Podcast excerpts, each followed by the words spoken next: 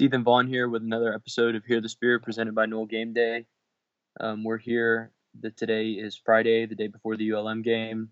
Not that the uh, game is really something that is of great concern, especially um, with what happened today in Tallahassee. Uh, I'm sure by the time that we, you know, this podcast is out, everybody will have heard. It's been out there for probably around four hours now, but it is officially confirmed that Jimbo Fisher will be leaving Texas or leaving for Texas A&M uh, to receive a 10-year, $75 million deal from the Aggies. Um, Florida State will now be in the midst of their first coaching search in 40 something years. I think it's 41 years. So we're just trying to put this podcast out out here to kind of let let y'all know um, what we think of this this move and and kind of what we think the repercussions are for Florida State as a program and what what this means for the Noles going forward. I think the first like the logical place to start is really kind of I guess talk a little bit about you know how how this situation came about, and um, not spend too much time because I think pretty much everybody knows what has happened. Um, and just things kind of deteriorated between between Jimbo Fisher and Florida State. There, has been a lot of uh, strain on the relationship over the last couple of seasons, and even even coming out of the national championship here. You know, it hasn't always been the smoothest ride for everybody involved with the program and I think I think that's that's one of the biggest reasons that that things kind of came to a head and, and it just wasn't going to work out anymore from from either point of view. Um, you know, you can get into why Jimbo left, and and to me, the only thing that matters is is there's really two theories. One, you know, that you, if you want to believe the whole, um, for taking for face value the whole, the commitment to the program thing, where Jimbo wanted a football only facility, which by the way I think will happen um, whether Jimbo Fisher is the coach here or not. And it needs to happen, whether Jimbo Fisher is the coach or not. Florida State needs to stay competitive with their facilities. It's a big selling point for recruits and, and, and stuff like that. So that they need to stay competitive for their facilities.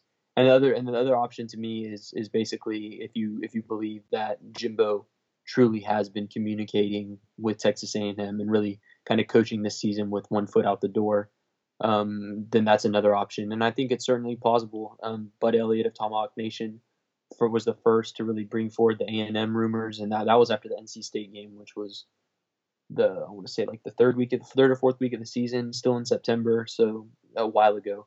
And if you truly believe, which I think I think it's very possible, if, not maybe maybe probable, that what you saw happen was that he, he was communicating with them, and then as things started to go downhill, he was like, "This might be my life raft out of out of Florida State." And um, he kind of took it and then he used the facility thing as kind of a way to save face from from Florida State fans, I guess, to make it not look like he was just jumping ship, which is really, you know, in that scenario what he would have been doing. Um, and to me, that really brings brings me into the next point of view. Uh, Ryan and I talked about in our podcast. It was probably three weeks ago. I can't remember exactly which one it was, but we both agreed that we thought Florida State would be better off with a new head coach.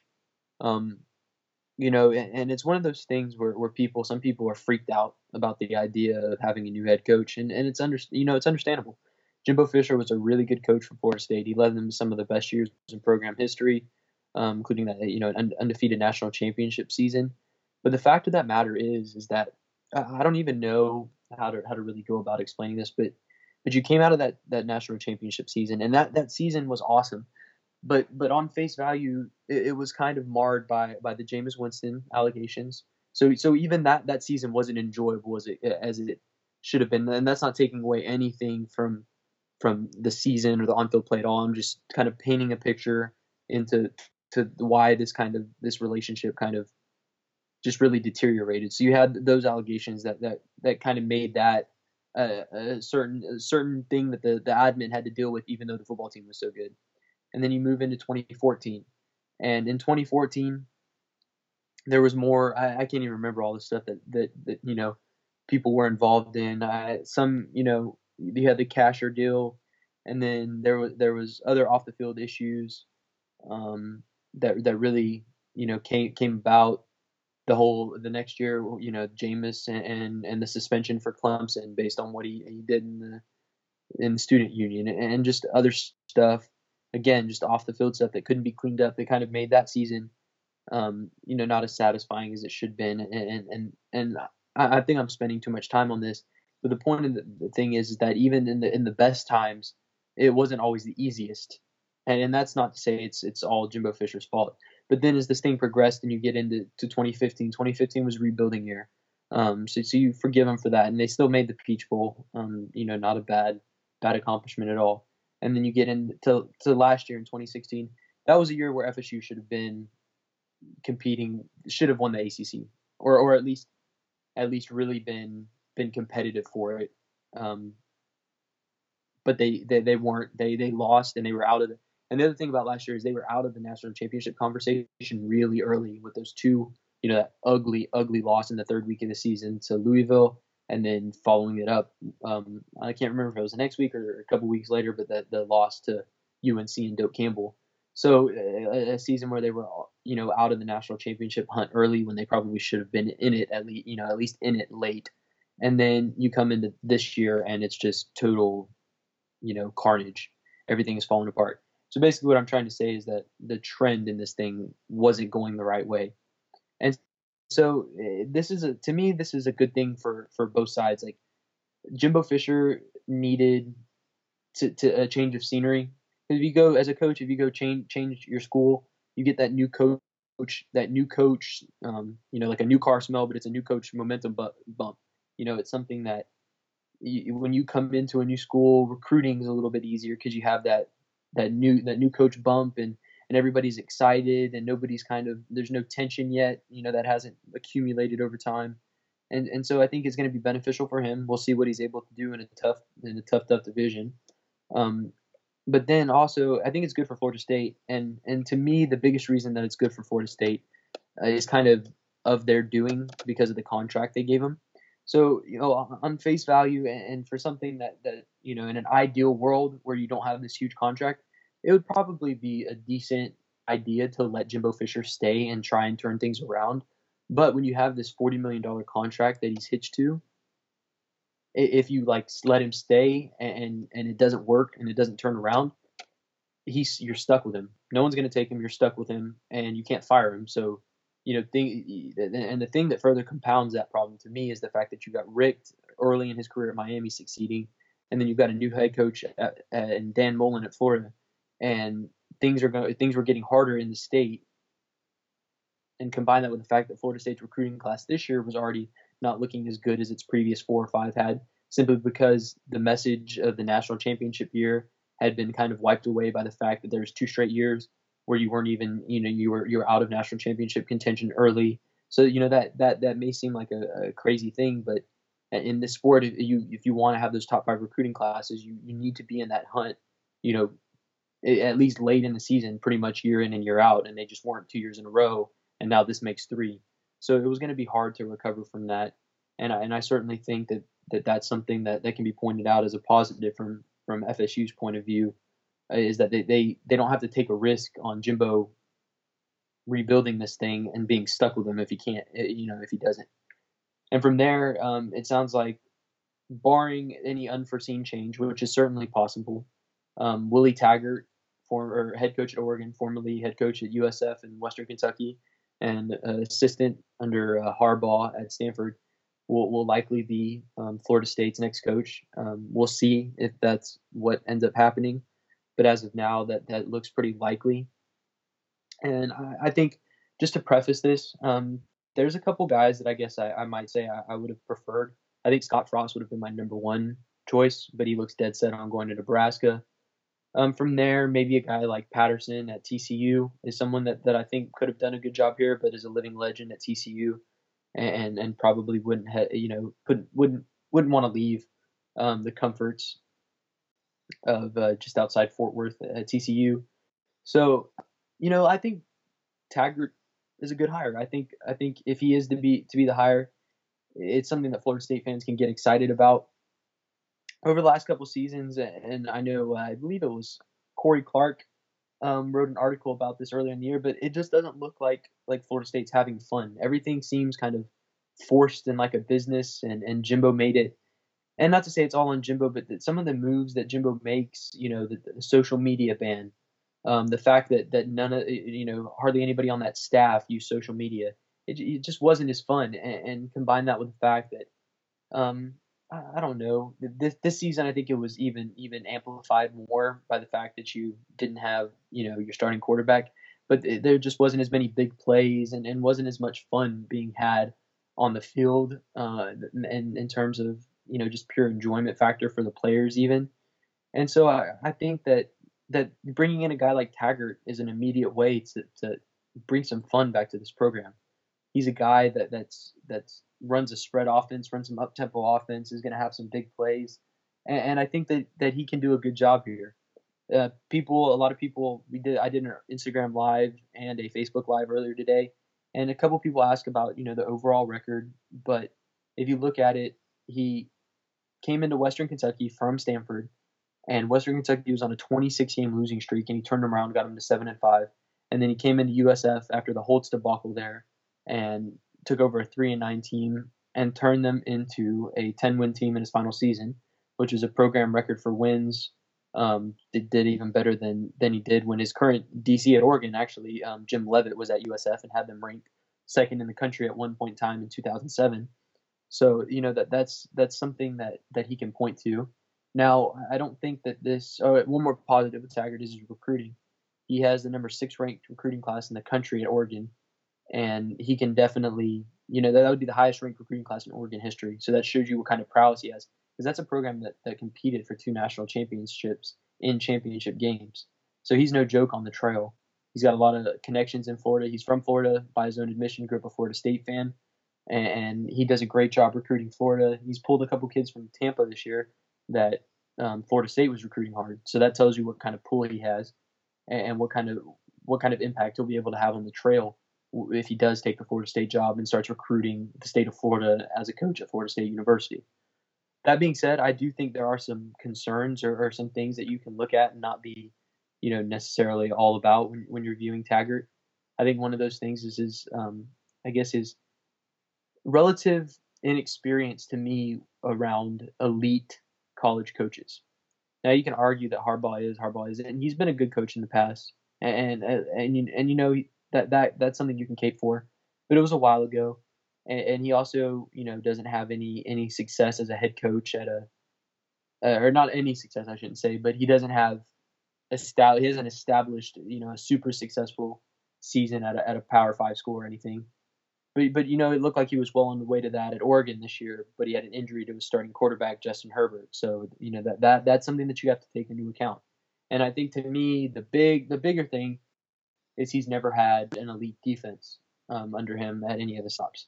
Now, that could you know that there's a very good chance that that's because he it, defense is more talent talent linked than offense is.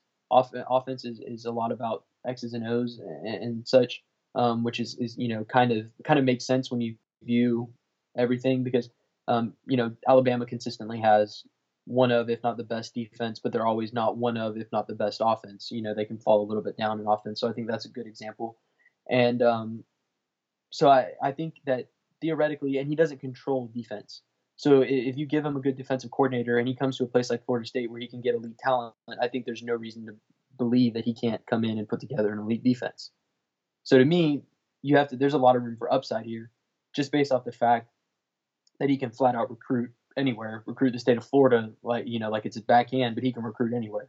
So I think that, that that's going to be good, especially coming off the coming off the fact that Florida State's recruiting classes fallen apart a little bit this past week. So I, I think that would be a cert, certainly a plus for me um, in terms of, of viewing Taggart. And I think it's a really good hire with a lot of upside potential. You know, we're going to have to see if he's able to turn into an elite coach and really become a, a, national championship level coach at, at Florida State. You know, that remains to be seen. There's no way to make that projection. And there's no way to, you know, with if you hired an elite uh, or an established coach or something, you, you it's a lot easier to make the argument on whether you know or not that they can be, you know, a national championship level coach. Um, it's a lot easier to make that call, but but he hasn't had the opportunity to coach at a school where winning a national championship is a realistic realistic goal other than maybe you can argue Oregon for one season where he turned them around and arguably would have had a pretty pretty damn good season if they hadn't have lost their starting quarterback. And another note I'll drop on that is, is someone put up the stats on Twitter um, a couple days ago of Taggart's offense with the starting quarterback, and they were I think they were number one in scoring offense um, in points per game with uh, Justin Herbert as their starting quarterback. So that gives you a lot of kind of optimism for what Taggart can do, albeit you know being the fact that he has the right guy at quarterback. And um, so I, I, think that's pretty much what I have to say on Taggart. I think he'd be a really good tie, a really good hire.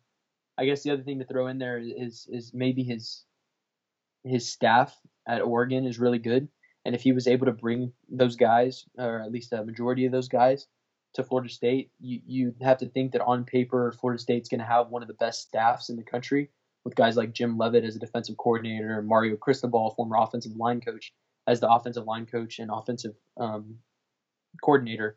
So it's something that, that that's another thing to me that that really I think Taggart lucked out on that because he went to a school in Oregon that had enough money to hire those guys and then in turn he was able to build a relationship with those guys and maybe get them to come to his next job at Florida State and give him a leg up on some up and coming coaches that may have not been able to convince guys like that to come work for them. So that that's a really interesting aspect to me. Um, other than that, I, I, think a couple of the other questions we got on Facebook Live today were, were, do we expect a lot of transfers? And to that, I say no, because if you hire a guy like Taggart or even anyone really, the point I'm about to make is more more just like the structure of college football related. Is that when you have to sit out that year, it, it really doesn't make it worth it to to to transfer because at a school like Florida State, you're already at one of the premier football schools in the you know in the country. So it's not like you're going to be able to transfer to a bigger school that, that has an exponentially better shot at winning a national championship unless you go to like Alabama right now or Clemson, I guess, or Ohio State might be the three. So so that's that's it's not you know it's just not worth it.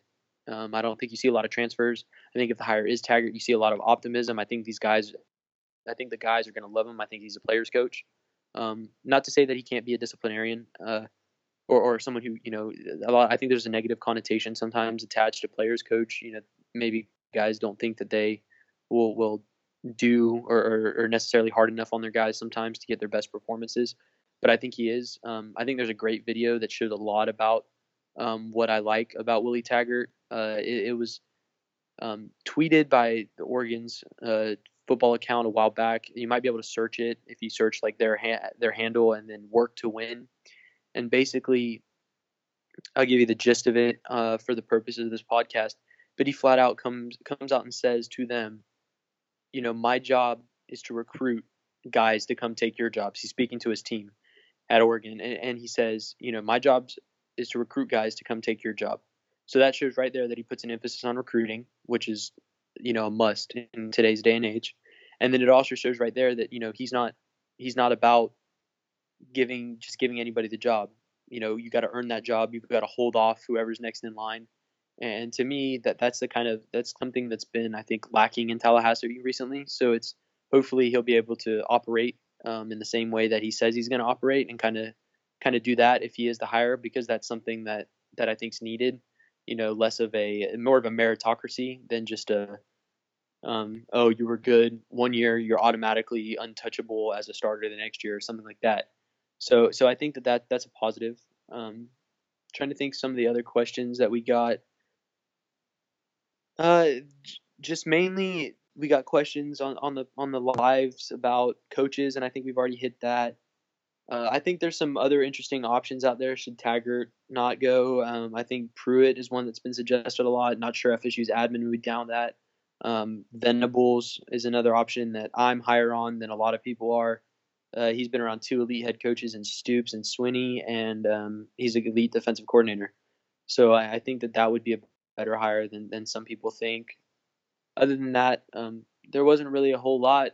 Other than I'm optimistic going forward for this program. Uh, I think that if Taggart ends up being the hire, that he can immediately inject some energy into it and, and really get out there on the trail and kill it and hopefully turn into an elite coach.